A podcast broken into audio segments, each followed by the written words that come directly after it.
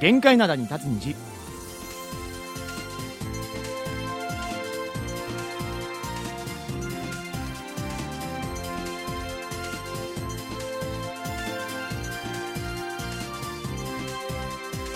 リスナーの皆さん、あにわせよ。木曜日の限界などに立つ日、金日トムジェリーのトム・イジンヒョンです。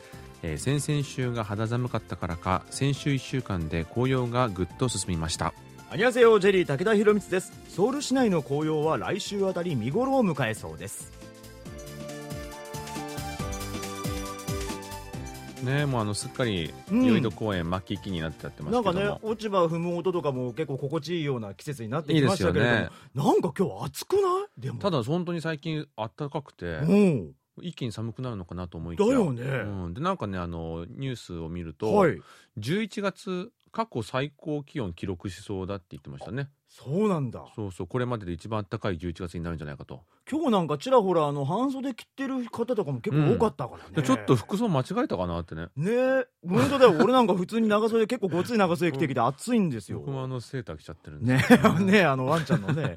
はい。可愛いですね、はい。まあ、ただねこうやってまあだんだん冬に近づくにつれてやっぱ、うん。あのこう体調をね崩しやすい季節になってきたんじゃないかなとは思うんですけれども、まあ、やっぱ朝晩の気温差ありますもんね。そうですよね、うん。でねあの以前、まあ、うちの会社のねあの YouTube のアジアチャンネルってところがあるんですけどそこで僕行ってきたお店なんですけど、ほう。なんかちょうど近くに行ったんでちょっとプライベートで行ってきたんですよどこに？それがですねソウル漢方振興センターってとこなんですけど。漢方振興センター？え知ってる？ここ。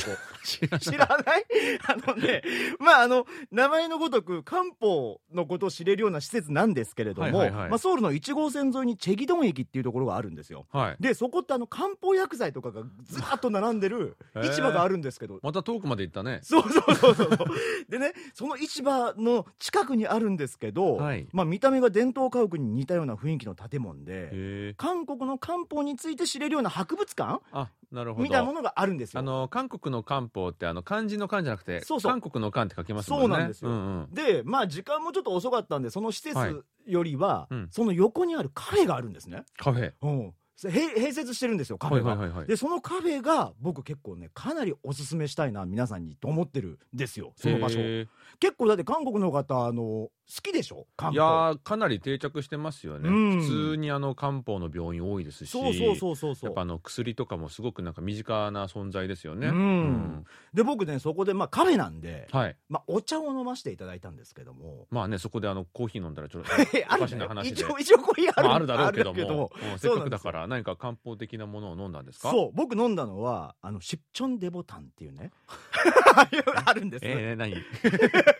で多分リスナーさん全然わかんないでしょ。聞き取れてないと思うんだけど。でこれちょっと似たような感じでじゃあどんなのがあるかなと。思ったらサンファタンだったら皆さん聞いたことあるんじゃないかないと思うんですよ。うんサンファタンかねあの結構色も似てて味も似てるんです。うん。ただまあちょっと調べてみると入ってるものが違ったり、うん。量が違ったり、あなるほど。と効能がちょっと違ったりするということなんですよね。はい。でまあいろんなまあこういう薬剤なんかなんかがブレンドされてるので、まあ基本的には需要競争効果があるということなんですよね。うんまあこれ一杯飲んだからね元気になるというわけじゃなくてこう こう継続的に飲まなきゃいけないもんだとは思うんですけれどもね。はいはいはい。うん。いやでもそういうものがすごい韓国やっぱ身近なもので、うん。あの年配の方々は昔よくあのカフェじゃなくてタバン。はいはいはい、はい。でよくそういうサンファタンを飲んでたね。サンファチャーとかですかね。そうね。ん、飲んでたとか、今でもコンビニとかでも売ってるし、うんうんうん。ほら薬局でちょっと風邪気味なんでお薬くださいって言うと、うん。薬とこのサンファタン一緒にくれるんですよね。そうね。そうそうそうそう。これは一緒に飲んだらいいですよみたいな感じで。その瓶みたいなのに入ってる栄養ドリンクみたいなね瓶に入ってるやつ僕箱で買ってますからね。あ好きなのね。好きなのよ。ただまあ漢方茶ってまあそれぞれね、あのー効能がありましてですね。そうでしょうね、まあ、例えばうん。夏目茶とか言うと、まあはい、あのー消化促進だったり疲労回復、ゆるむ茶はデトックス効果があったりですね。ハトムギねそう。ん。で菊花茶はリラックス安眠効果があったりするんですよ、ね、なるほど。あのーまあそれぞれ僕が飲んだのは結構夏目がごごっつりはいがね入ってたんですけれども。どうです？みんな飲みます？こういうお茶って。全然飲まないですね。全然興味ない？あ興味もないですね。なんでよ。すげえ美味しいのに。めちゃめちゃコーヒー飲んでるわ。あいやコーヒーも飲みますようん。でもすごい美味しいんですよね。あでもあの僕まあ、あのうち親もあんまそういうの飲まないあしそだからかあんまりこう馴染みがないっていうか、まあ、あとは日本でずっと暮らしてたってのもあって。なるほど。いや俺もだよ。あ そうだよね。そうそうそう。うん。あんまあのあ韓国人にしてはうんうん馴染みのない方かなと思うんですけどもうん。ただあれは好きね。生姜茶とか。ああいいね。だからその味自体は別に嫌いじゃないですね、なるほど、うんうんうん。だって僕さっき言ったそのそのねそのし薬剤とかがいっぱい売ってるようなはい。市場に行くとすげえ落ち着くもん。あにあ独特の匂いありますよね。そうそうそう。すっげえ落ち着くんですけど。僕冒頭にねここおすすめですって言ったんですけど。あでも面白そうですよね。外国のそうそう方いえーいた行かれたらね。そうなんですよ。でこれなんでおすすめかっていうと、うん。インサドンとかにもこういうちょっと伝統茶とか売ってるとこ結構いっぱいあるじゃないですか。でそこって大体こういうお茶ってまあ安くても1万ウォンはいくと思うんですよ。あ観光地だし。しますよね。確かに、うん。うんでなんかちょっとしたお茶菓子頼んだらもう2万ウォンぐらいいくと思うんですけど、はいはい。ここ、まあ、行政とかがやってたりするのかなとは思うんですけど、あの6500ウォンなんですよ。でちょっとしたたお茶菓子もついてるんです。で僕が飲んだそのシプチョンでデボタンっていうのはうんうん。7000ウォンなんですよ、なるほど。そんなに値段変わんなくてかなうんうん。りそういうインサドンからしてみればかなり安いのでおすすめかなと、なるほどね、うん、ぜひ行ってみ,、うん。見てもらいたいですまああのミョンドンとか、うん。あの観光スポットお決まりの観光スポットばっかりでなく、はい。そういうところもね行ってみるのも面白いかもしれねませんね。はい。まあ、あのこれから寒くなっていきますけども漢方茶、えー体を中から温めるようなものが多いので、うぜひ皆さんにも試していただきたいなと思います。はい。えーそれでは今日はこの曲でスタートしましょう、えー元気の源といえばこれですね、えーマイティマウスでエノジーエネルギー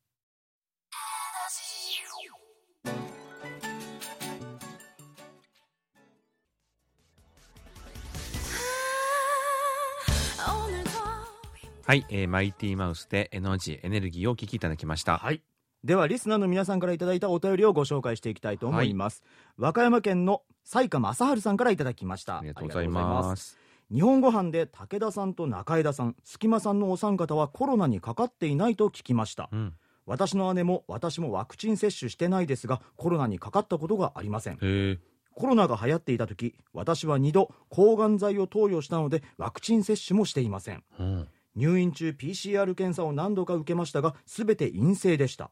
ところでコロナのワクチン接種を受けた方から直接聞いたのですが1回目の接種では何の異常もなかったのに2回目の接種で40度近い発熱があり2日間休んだそうです。友人タクシードライバーの方看護大学の学生さんはとにかく体がしんどくて全く動けない状態になったそうですが3日目になると普段通りの状態に戻ったそうですといただきました、ありがとうございますなんかこうやってあのコロナのことについていただくのですごく久々かなとそうですね。ね思いますようんね。いやあのやっぱあの遺伝子的なものがあるんですかね。うんねさやかさんとお姉さんということで。ねですよね、うん。まああの先週もねそのインフルエンザのワ,、ね、ワクチンスタート始まったみたいなこと言ってたんですけれども、うんコロナの方のね接種も始まったんですよね。昨日からはい。オミクロン株対応のワクチンの、えー一般接種がスタートということで、あの高齢者などの接種はもう始まってたんですよね。はい。であの1週間で100万人が接種しているみたいで。うんまあ、あの免疫ももうだいぶ落ちてきただろうということで、はえー去年をはるかに超えるスピードで接種が進んでいるそうですね。まだですか？僕でもどうしようかなとは思ってます。あそう。あのこのねあのまあ一応コロナが猛威を振るった頃ってあの母親ががんになったんですね、はいはいはい。でそれであの3回打ってないと日本に帰れないから、うん。だからもし何かあったら帰れないのはちょっと辛いなと思って結構打ってた部分が多かったんで、うん。今はまあそうでもないじゃない？帰れないってわけじゃないので、まあもしかかっちゃゃったらね自粛はしなきゃいけないとは思うんですけれども、ということでまあちょっと迷ってますね。それはやっぱりあの副反応がちょっと気になるとかですか？でも俺もこの今おお便りねうん。いただいた通りに2回目3回目が結構きつかったあ本当に？記憶があるのへでー。もうでもねあのおっしゃるように3日目とか4日経つと何もなかったかのようにケロッとしちゃってさ。本当に。なんかもう体の中ですげえ戦ってる感を感じたよね。あーでも2日3日苦労するってなるとちょっと迷うのは分かりますね、うん。まあ、僕はこれまで接種して、まあ、何ともなかったし、おおまあ、あのコロナもめちゃめちゃかかってるんですけども、はい。それも何ともなかったんですよ。そうだよね。コロナもかかってる。それはどういう遺伝子みたいなね。ね。だから別にまあ受けようかなとは思ってるんですけどね。なるほどね。ん。えー続いてのお便りです、はい。えー福岡県のラジオネームメミルジョンビョンさんからいただきました。ありがとうございます。トマンドジェリーのお二人様ご機嫌いかがですか、えー、金日法廷の会社のイベントや飲み会に参加すべきかどうかという議論を聞いていて、うん。武田さんおすすめのドラマ「マイディアミスター私のおじさんを思い出しました。ほうえードンフンの会社の飲み会も体育会系ですが派遣会社のジアンは絶対に参加しません。そうですね。しかも会長は部下をキャンプに誘い重要事項を決定します。などと考えていたら、えー主役のイ・ソンギュンさんが薬物使用で出頭したとニュースで知り驚きました。カメラの前で謝罪する表情はドンフンが時折見せる切なそうな表情です、えーこのドラマは不幸な人たちばかりが絆を紡ぎ合っていますが、えー関わりを深くすることで、えーもつれた糸がほどけるようにささやかな幸せを手に入れます。本当にいいドラマでした、うん。そしてバーニングのユアインさんも薬物を使用してたと知りました。そうですね。二人とも好きな役者だったので残念ですと、うん。はいありがとうありございます。がとうございます。最近あの芸能界の薬物疑惑ですか、うん。結構問題になってますよね。そうですね。他にもなんか A さん B さんみたいな、ね。今調査を受けているみたいなね、うん。ニュース見ますけども。結構日本でもねこの薬物のねあると思うんですけれどもうん。一、人また一人と薬物で捕まっていくじゃないですか,、はい。芋づる式なんて言われたりすると思うんですけど。そうですね。特に有名人の方の場合はもうかなり事前に綿密に調査してね、うんうん。一気に行くみたいなことは聞いたことあるんですけれどもね、はい。まあ、今そのじょよようなね状況ですもんね。そうですよね。うん。それにしてもうん。イ・ソンギュンさん。ね。ね。ねショック、いやだからこれね、まあ、ちょっと今回の話題とはちょっと関係ないんだけど、うん。あのついこの間僕の自分のね YouTube の撮影しに行ったのよ、はい。でそれわざわざそのディアマイディアミスターの撮影の近くのレストランに行こうと思って、え。行ってそこで近く撮影現場に行ってちょっと言及しようと思ったのこのドラマのこともね、ーでそのために撮ってたのに 俺ちょっと使えないんじゃないかなって思っああなるほどね。まあもちろんドラマにはね何の罪もないしなんですけどなんかコメントで書かれるんですよ今。なんか確かにもう不謹慎だみたいなのねそう。だからその褒めるようななことを言うなみたいなこと。そうですよね。言われるので、まあ、一応使いますけどちょっと言及はしないようにしよいうかなと。やそれが今韓国でも結構議論になっていて、はい。日本でもあの俳優さんとかのはい。薬物使用でよく議論に持ち上がってたのが、この作品を公開すべきかどうか。それがね。でイ・ソンギュンさん今撮ってたものは当然まああのつ捕まっちゃったりしたら撮れなくなりますけども、うん。まあ撮ってあってまだ公開していないものとかうん。はどうするのみたいなね、うん。かなり問題になってるみたいで。日本だったら結構自粛モードに入っちゃうんですけどね。ね作品に罪はないけれどもかといってっていう、まあ、両方とも意見はね一理あって難しいところですよね。まあ、あのファンとしては悲しいばかりですけどね。そうですよね、うん。マイディアミスターなくならないでほしいですよね。そうですよね。はい。I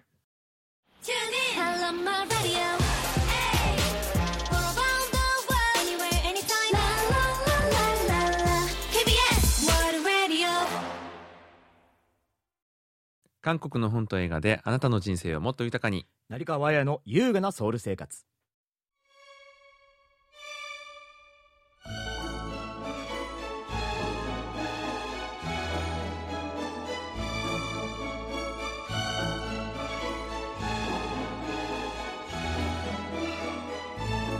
はい、えーこのコーナーでは元朝日新聞記者で現在映画ライターとして活躍する成川彩さんに韓国の本と映画について紹介解説していただきます、はい。成川さんこんにちは、こんにちは。こんにちは。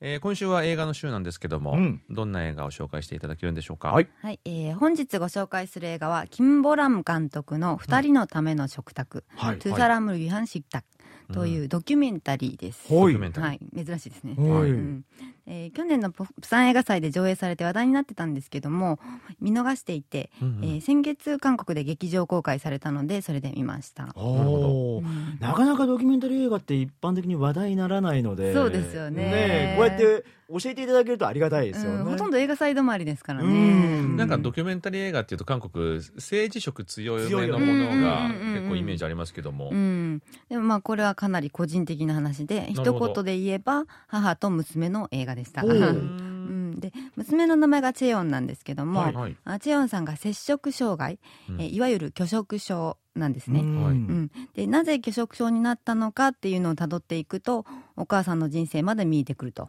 いう、うん。そういう映画でした。でまあ見ながらなんか家族ってこんなに分かり合いたいのに分かり合えないもんだなっていうのを改めて感じました。なるほど、ううんんでキム・ボラム監督自身は女性の心と体の関係に関心を持っていて、うん。摂食障害について調べるようになったということなんですね。なんかあの他のドキュメンタリー映画もあって、あれはなんか女性のはいはい。生理についてのそうです。そうです結構有名なドキュメンタリー、うん。なはい。血の年代記そうです。かそうそうそうそう。うんうん。そうそう。その監督なんですよね。はいはい。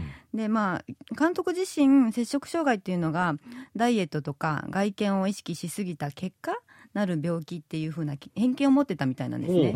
でまあ取材を進めていくと、まあ、そんな単純なものじゃなくって、うんもっといろんな要因があるということに気づいたそうです。なんか周りに僕その摂食障害みたいな方いらっしゃらない、もしかしたら言えなかったのかもしれないです。けどいないんですけど、うんうん。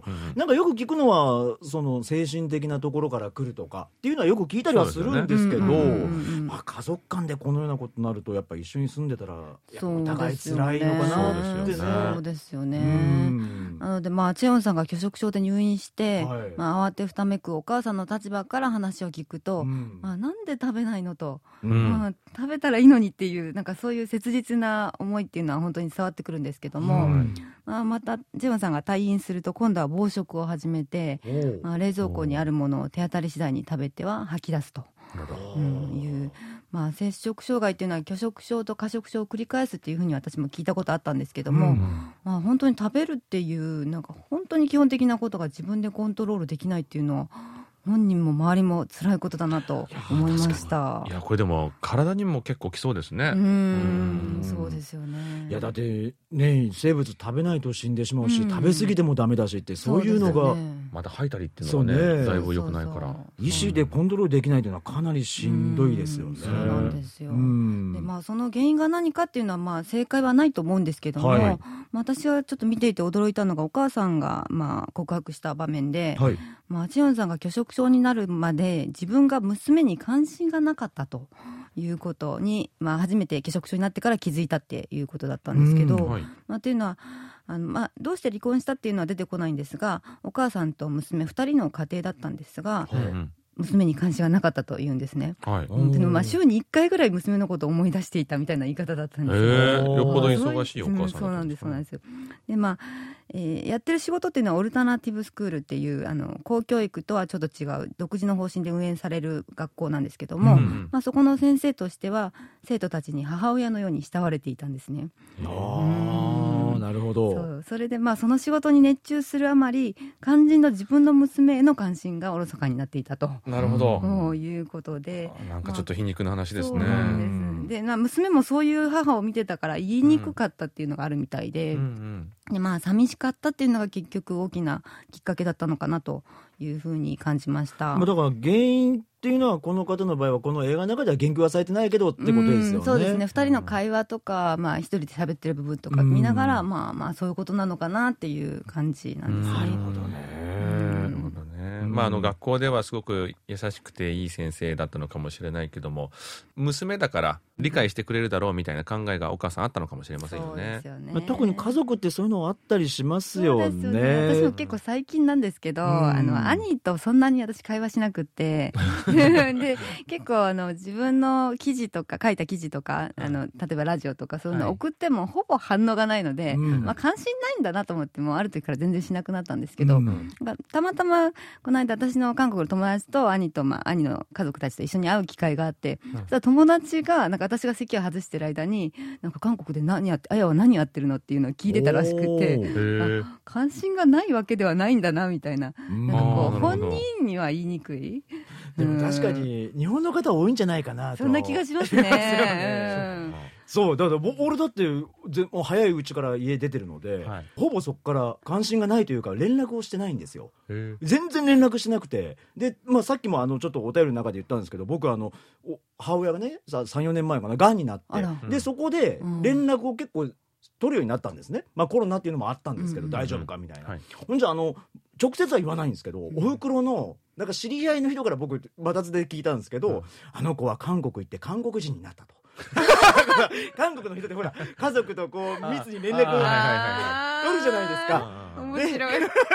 あ韓国人になったっつってあでもその言い方結構まあ喜んでくれてんのかなみたいな。嬉しいですよね。ねえうん。よくか感情しましたけどなかなかうん。難しいですよね。でも韓国も結構兄弟同士そんなにだと思いますけどね。あ確かにねそううんですかね。でも私に聞けばいいのになって思います。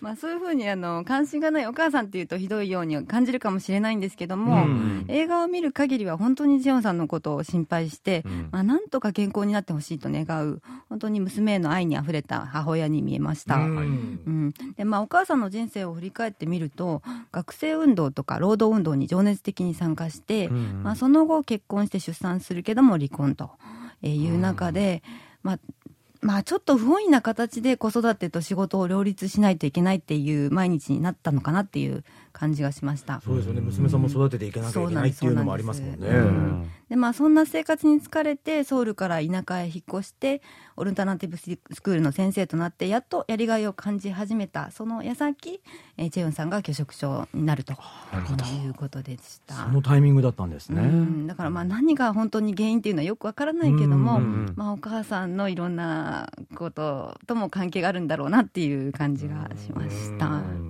うん。うん、で印象的だったのは映画の終盤で、まあ、かなり歳月を経てからチェヨンさんが拒食症になった頃の心境を語るんですが、はい。そうするとお母さんが、まあ、自分が考えていた100通りのシナリオは全部外れたと言っていました。でまあ、お母さんとしても、まあ、こうこうこういう理由で娘が拒食症になったんだなというあのいろんな可能性を考えてたんですけども、うん。まあ、娘の話をいざ聞いてみたら全然違ったということで、まあ、私も母と仲が良くて何でも話す関係ではあったんですけど、まあ、それでもああ本当言わないと本当分かってないんだなと 思うことがよくあって。うんまあ、大事なのは身近な人と分かり合ってるような気がしてても実は分かってないというのを知ることかなと思いました。100通りもすごいですけどねねえ本当にいろいろ考えたんだろうなと思って。うん確かに分かってなかったってことなんでしょうね。うんそうなんですようね。ん。でまあ分かってないと思った方が自分のことも丁寧に伝えようとするし、うん。相手の話も耳を傾けるようになるかなというふうに思いました。どうです？皆さんなんかこういう身近な人と分かり合うためになんかしてることってあります、うん。ないですね。まあなさそうだ僕は個人的にあんまりねこう誰人とは連絡そんな頻繁に取るタイプではないんですよ。まあ確かに、うん、俺もそうだからね。そうそうそう。まあやった方がいいとは思うんだけどねでもなんかこう話したくなくなるようにはしないようにしようと思っててだから否定しない。なんかまあ会社でこんなことあってとか言って言ったら、はいはい。あそれ誰々ちゃんも悪いよとかそういうふうに言ったらもう言いたくなくなるじゃないですか。はいはいはいまあね、双方に問題があるかなと思っても、うんまあそれはそれであの会社の方が悪いというふうになるほどあのその場はちゃんとなるほどね。それちょっとなんかあの苦手な男性多くてですね、よくあの男女の喧嘩とかそれが多いですよね。うんああなたに答えは求めてないのよみたいなねうん。よく言われます。聞いてほしいっていうね。そうそうそうそうそうそううんなるほど。そうですねね。でまあ、千葉さんとお母さんは完全に和解したというわけではないんですが、うんまあ、少なくとも拒食症になった当時どういう心境だったっていうのを素直に打ち明けられるような関係にはなりました。うん、でまあそんな2人が食卓を囲んで一緒にご飯を食べる風景っていうのが、まあ、ごく平凡なことでありながらとっても尊いことなんだなと、うんいうふうに感じました。拒食症だったので特うに。ん。まあでも確かにこのドキュメンタリーで見ると余計にそれが入ってきますよね。う。んまあ、日本で公開するっていう情報は今のところはないんですけども、うんせめてお映画祭かどっかで上映してほしいなという願いも込めてご紹介しました。機会があればね、ねリスナーの皆さんはいもぜひご覧いただきたいなと思います。はいはい、ということで今週は映画二人のための食卓を紹介していただきました。成川さんどうもありがとうございました。ありがとうございました。続いてのコーナーは応答せよ。過去のこの日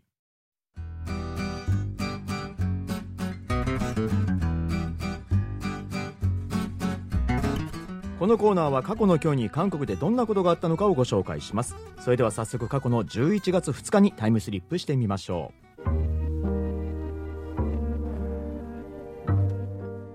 今から8年前のことです。2015年11月2日当時のパク・クネ大統領と安倍晋三首相がソウルで初めての首脳会談を行いました。両首脳は約1時間45分にわたって両国の FTA 自由貿易協定の締結交渉など経済分野のさまざまな分野で協力していくことに合意しましたが中でもこの時に一番注目されたのは慰安婦問題。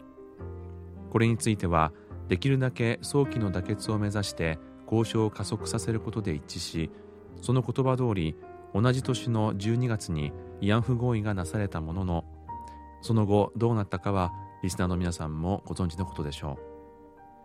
なおこの時の会談は2012年5月に当時のイ・ミョンバク大統領と野田佳彦首相が中国で会って以来3年半ぶりとなる韓日首脳会談でした。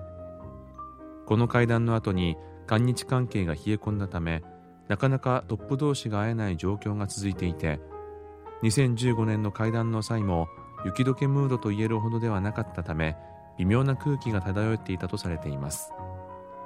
そのため会談が午前中で終わり直後に昼食というタイミングであったにもかかわらず昼食会が開かれることはなくパク大統領からこれからどうされますか？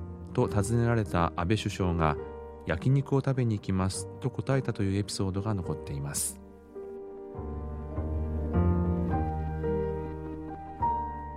はい今日は8年前に当時のパク大統領と安倍首相が初の首脳会談を開いた。というお話だったんですけれども、まあノージャパンの時ほどではないにしても、はい。あの頃も結構ぶ微妙な雰囲気だったような記憶はあるんですけどね。そうですよね。うん、えー昼食会の予定当時あの組まれていなかったんですけども、まあ、あの安倍さんは焼肉を食べに行った一人で 一人でなの一人でなんじゃないそうそうそう。まあ、いやいやいや、いや一人、一人じゃないそうでしょ。孤独のグルメじゃないびっくりした俺。だから、パク大統領とはじゃなくてね。うん。まあでもこのねあの昼食の予定もなかったっていうのも結構異例なのかなと思いますよね。そうですよね。ん、でもまあ焼肉を食べに行きますと答えられたということで。はい。どうなんですか？これいたお高いんじゃないですか？この焼肉も。あ、それがですね、あの、うん。キョンボックンというチェーン店で焼肉を食べたって伝えられているんですけども、はいまあまあ高級なお店なんですかね。あでも、うんキョンボックンだとまあ日本でいうところのこのジョジョ園のようなね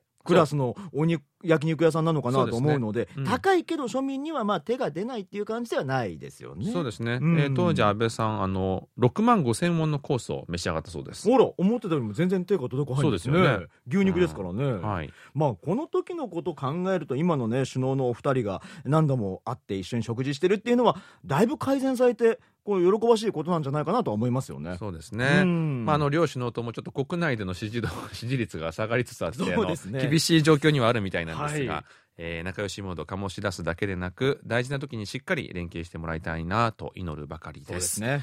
えーそれではここで一曲聴いてみましょう。2015年のヒット曲です。少女時代で「ライオンハート」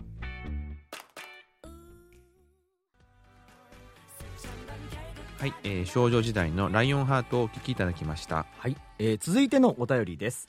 先月25日にこれいただいたものなんですけれども、なんと日本語版出演者とのエピソードを送ってくださいました。福岡県の松尾純一さんからいただきました。今ソウルからお便りしていますう。ん実は私韓国観光公社主催の韓国旅検定のクイズ旅行に参加しカンウォンドナミソンでクイズ大会に参加したのですはいするとなんとびっくり。クイズ進行司会としてハマヒーさんがいらしていました。あすごい。肝心のクイズの結果はダメダメでしたがハマヒーさんと少しだけお話しすることができてあのこのように写真タイムにも応じてくれてとても嬉しかったです。ということで、うん一緒に写真もねね。あのツーショットの写真を送ってくださってるんですよね。でハマヒーさんの印象としてはいつもの金日のように明るく元気があって楽しいハマヒーさんそのまんまなのですがうん実際はこのように写真のように並んでみますとはい。長身で色気ムンムン。うん。すっかり韓国美人になっていらっしゃいましたね。あれ？ハマヒーさんじゃないのかな？別人ですかね。言 言ってやろ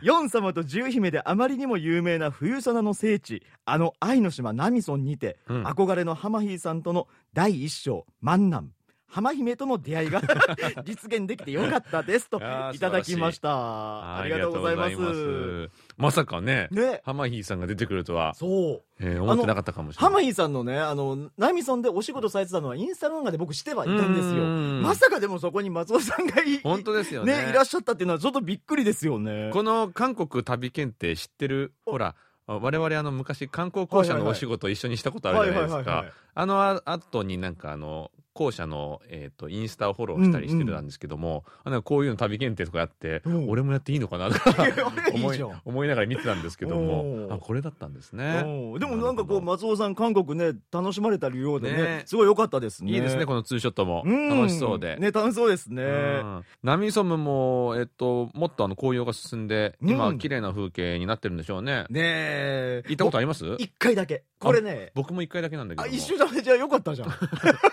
あんまり行ったことないって言うからさ二人で行ったわけじゃないけどねじゃないけどねえどいつ行ったの？それはいやー、いつだろう。だいぶ前ですね。15年ぐらい前かな。え一緒に行った？いや俺もそれぐらいなんだけあ、ど本当にいいですか？う。そうへー。2006年の僕もう全部すっごい覚えてる。だってその留学期間中に行ってんだもん。あーなるほどね。で最後に韓国3ヶ月終わるから、うん。じゃあじゃあどっか小旅行行こうと思ってチュンチョンに行ったのよ。ああ、いいでね。ですそのままナミソに行って、はいはい。で当時ね僕の母親がねはい。冬ソナすげえ好きで、うん。で家に帰るたびに冬のそなたの DVD が1本ずつ増えていくのよ。でそれが全部コンプリートだ。次ホテイヤまで行っちゃってさ、はいはいはい。っていう母親だったから、うん。あの並木道有名な並木道があるんだけどあ,、ね。そこで写真撮って、うん。あのプリントしてあげたんだけども多分もうないだろうね。あの、シュールなヨン様の像とかあったありるあるあるある。ありますよね。あるある。ちょっと怖いなと思ったんですけど。マフラーちゃんと巻いてたんだね まあ今でもね、有名な観光地ですよ。うん人気ですよね。ですよねうん。まああの、ぜひあの、冬ソナご覧になった方で、まだの方はね、韓国いらしたら、そんなに遠くないので、そうですぜひあの、ナミソムにも行って、えー、チュンチョンのタッカルビもそうですねいただいてほしいなと思います。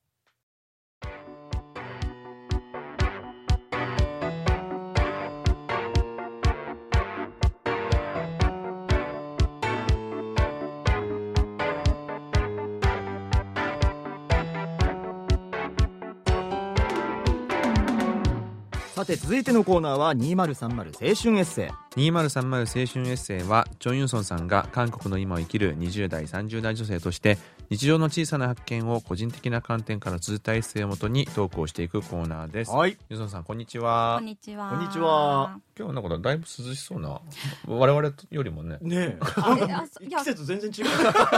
いやでも今日暑いですよ外。暑いですね。そう確かに。そうそうそう。そうなんか我々ちょっと服装間違えてるんですなんかすごいすごい冬ですけど一人すなんかあの暖炉の前にいるね ちょっとココアが似合いそうなね格好してるんですけどいやでも今日暑いです。ということで今日はどんなエッセイを聞かせていただけるのか。はい。早速エッセイの方を読んでもらいたいと思います、はい。夏の終わり頃高校の頃からの友人で同じアンソンに住む S から連絡が来た。いい人がいるから紹介したいとのこと。S がこんな話を持ちかけるなんて珍しいな。私は思った普段 S とは恋バナはしない。私たちの間で盛り上がる話題は主に犬や猫についてだ。そんな S がいきなり男を紹介するだなんて怪しい。もしかして市中水明で相性占いでもしたの？私が聞くと図星をつかれた S はわははと笑った。韓国でサジュと呼ばれる市中水明とは生まれた年月日時の4本の柱をもとにその人の生まれ持った運を占うもので性格や気質稼ぎ時や恋愛の傾向まで推察できるという。サジュは韓国で最もメジャーな占いで結婚の日取りや子供の名付けなど大事なことを決める際に参考にされるほど韓国人の生活に浸透している。S もサジュ好きの一人で恋愛において最も重視しているのはサジュでの相性というほどの信者っぷりだ。私に男を紹介すると言ったのも彼が私と相性抜群のサジュの持ち主だと知ってじっとしてはいられなかったという。一方私はというと運命など信じない運命より偶然というものにロマンを感じるタイプの人間だ。その信念をもとにサジを占ったことは一度もなかった。この夏 S そして同じくアンソンの友人 J と3人で占いに行くまでは。私があっけなく信念を曲げたのは何を隠そうエッセイのネタが欲しかったからだ。私たちが訪ねた占い師は元刑事という異例の肩書きを持つ人物だった。元刑事の占い師だなんてあんまりイメージが湧かなかった。実際に会ってみると思ったより普通のおじさんだったが目力だけは強かった。デスクの上にはパソコンのモニターが置かれていてモニターを見ながらサジを診断する姿はまるでお医者さんだった。3人で一緒に占うこともできたのだがそのことを知らなかった私たちは1人ずつ交代で占ってもらった。さて占いの結果は一見全部合わせてくれそうに見えるがそれは大間違い。男運はあるものの理想が高く満足がいく人に出会うのは難しい。周りには常にピンチの時助けてくれる守護天使的な存在がいる。大儲けはしないが努力した分返ってくる。などなどざっくりこんな感じだ。特に悪い内容はなかったので占いではいいことしか言ってくれないのかと思いきや J の場合あなたの運勢は四季に例えると真冬。春が訪れるのは60歳になってからと何とも厳しいお言葉をいただいたとのこと。じゃあ恋愛運は？と聞いても今は恋愛している場合じゃない。勉強していろんな資格を取りなさい。じゃないと後で後悔するよ。ときっぱり言われたらしい。落ち込んでいる J を前に比較的運勢がいい私は黙っているしかなかった。S になぜそこまでサジを信じるのかと聞いたことがある。彼女は心が落ち着くからと答えた。何もかもうまくいかない時があったとしてそんな時自分を責めるのではなく今は運気が悪いから仕方がない。そう考えると気が楽になるそうだ。占いというのはそういうものなのかもしれない。ある占い師はインタビューで占いは信じるものではなく使うもの。行動するきっかけとして使ってもらうための道具だと語っている。サジュによると来年の私は今年より運がいいらしい。あなたは最初の一歩を踏み出すまでが長いでしょ。そんなあなただけど来年は計画していたことを全部行動に移す年になるよ。占い師さんにそう言われた時正直救われた気持ちだった。確かに私は何をするにも腰が重い。そんな自分に少しうんざりしていたのだ。運命は信じないけどその言葉だけは信じたい。勉強はもうしたくないんだけどな。ブツブツ言っている J の隣で密かにそう思った。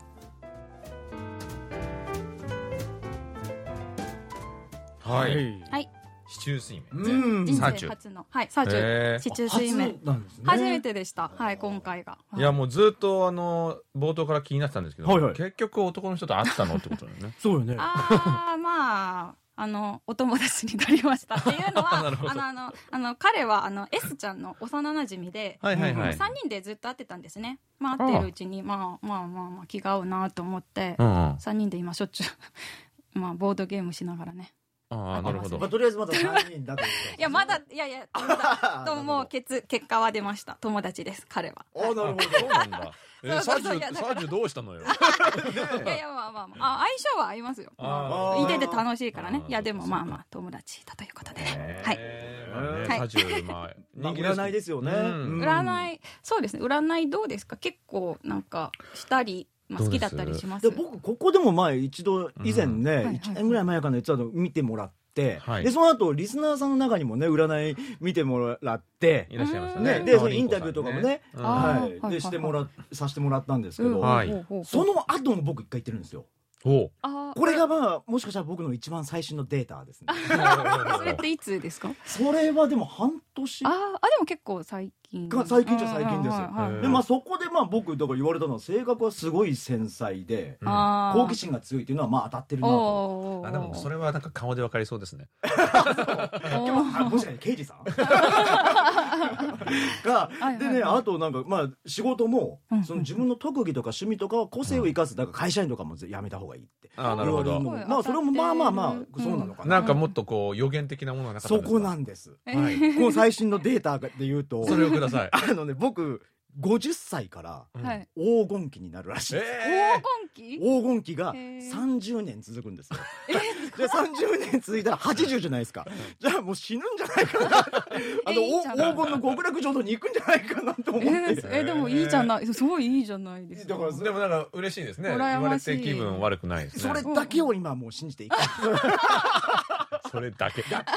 まあいいですね。黄金期。あいすごいな。でこれでも見るために僕いつも言われるんですけど前もここで言ったんですけど、はい。この方にも言われたんですけどうん。男性が異性として僕のことを見てくるっていうのをまた言われたんですよ。ああえそういう経験ってあるんですか実際に？だから思ったらあそうだったのかなっていうのはあるんです。けど。僕にはそんな気はないので、うんあのじゃあなんかいろんな手でうん。僕のことを誘惑してくるから気をつけてくださいっていうのはすごい今までみんなに言われてるん。そだよれで50歳でやっと運命の男性と出会って それが黄金黄期。金おすごいな。なるほどね。面白いですね。うん。どう行ったことは？僕はないなさそうだよね。ああのめちゃあの理系な人間なので。あ確かに。んまりでもあのサジュサジュはうん僕あんま好きじゃないのが、なんかあの、うん統計的なことをなんか統計まがいとか言ってると失礼ですけども、うんうんそういうことをなんかするじゃないですか、うんうん例えばあの韓国ではあのさっきあのお話にも出てましたけども、子供の名前をつけるときにとかうんうんうんうん。にそういうのをよく見るんですけども、うんうんうん。うちの母がそういうの好きで、そういうのやんないとダメよみたいなことをすごはいく僕に言ってきたんですよ、あの一番上の子の時にね。うんうんうんでいや俺は自分でつけたいからって言ったんだけども、うんうんうん。すごいうるさいからもううちの父がねもうい一緒に行ってやりなさいと、まあ、つけなくてもいいから行くだけ行ってやりなよって、まあ聞くだけ聞いてね。そうそうそうそう。あの説明聞いたんだけどやっぱ案の定ねもう漢字のこう漢字になんか山水があるとどうちゃらで木があるから何かを防いでくれてとか言って、そういう説明ををまあ1時間ぐらいされたんですけどほもいやもうずっと聞きたかったのを我慢したんだけどね。えじゃああの漢字使わない国はどうなるんですか？みたいな。それずっと、まあそうよね。うん、だからあんまりそういうきあの信じないんですけども。でも俺はもう見に行った時に理系だと思ったよ。数字すっげえ書いてたもん でもなんかちょっとあんまりこう説得力ないなって僕は個人的に思ってしまって。理論でこうあなたはこうした方がいいって言われるとついつい人って反駁すると思うんですよ。まあ一番しそうだもんね。うん。俺の黄金期を返してくれ。本当に。俺すげえ信じてんだからこの まあまあでもあのさっきね紹介してくださっうん。たあのはい。占い師のインタビュー、うんこの言葉すごいいいですよね。あそうですね。なんかスッと入ってきました、あそう。そういうものだ。そういうものじゃないかなって思って。使うもの。っていうね使うものそうそうそうそう。うん。そう。いやでもあのさっき言ってた僕霊媒師の方のとこにも行ったことあるんですよ。まあこれはこいれはねろいろいろいろめっちゃ好きやん。いやこれはでもほら サジュとかそういう占いじゃないじゃない、うんうん。で霊媒師のとこによ結構行ってたんですけど、はいこれねあまりでも何を言われたかあんま覚えてないんですよ。え怖い怖い怖い怖い怖い。俺がついたとかじゃないんだよ。うんうん。はいでも多分悪い例を取ってくれるみたいな感じで言ってると思うんだけどへで母親に連れて行かれたからああんまり覚えてないんだけどはいはいあだから悪くも良くもないのかなとはいう記憶はある。んですけど。なるほど。えそれ覚えてないんですね。覚えてない。結構印象に残りそうでもしかしたらすけどねすげえ取り継がれてた 怖い怖い怖い。本当ですよね。覚えてない。いや。いやなんかそうですね。なんか友達と一緒に行ったりしてもすごい面白い、まあ面白いですよね。けそうそう体験ではあるので。そうそうそうそうそう。まあそうそう信じる信じない関係なくね、うん。うん。行ってみてもいいと思う。そうですね。あのぜひリスナーさんの皆さんもね、うんそういうなんかお占いのエピソードとかあったらぜひ、そうですね。お便りで共有してほしいです。はい。はい、はい。ということで今週は磯野さんの市中水明の話をしてくださいました、い。えー磯野さんどうもありがとうございました。ありがとうございました。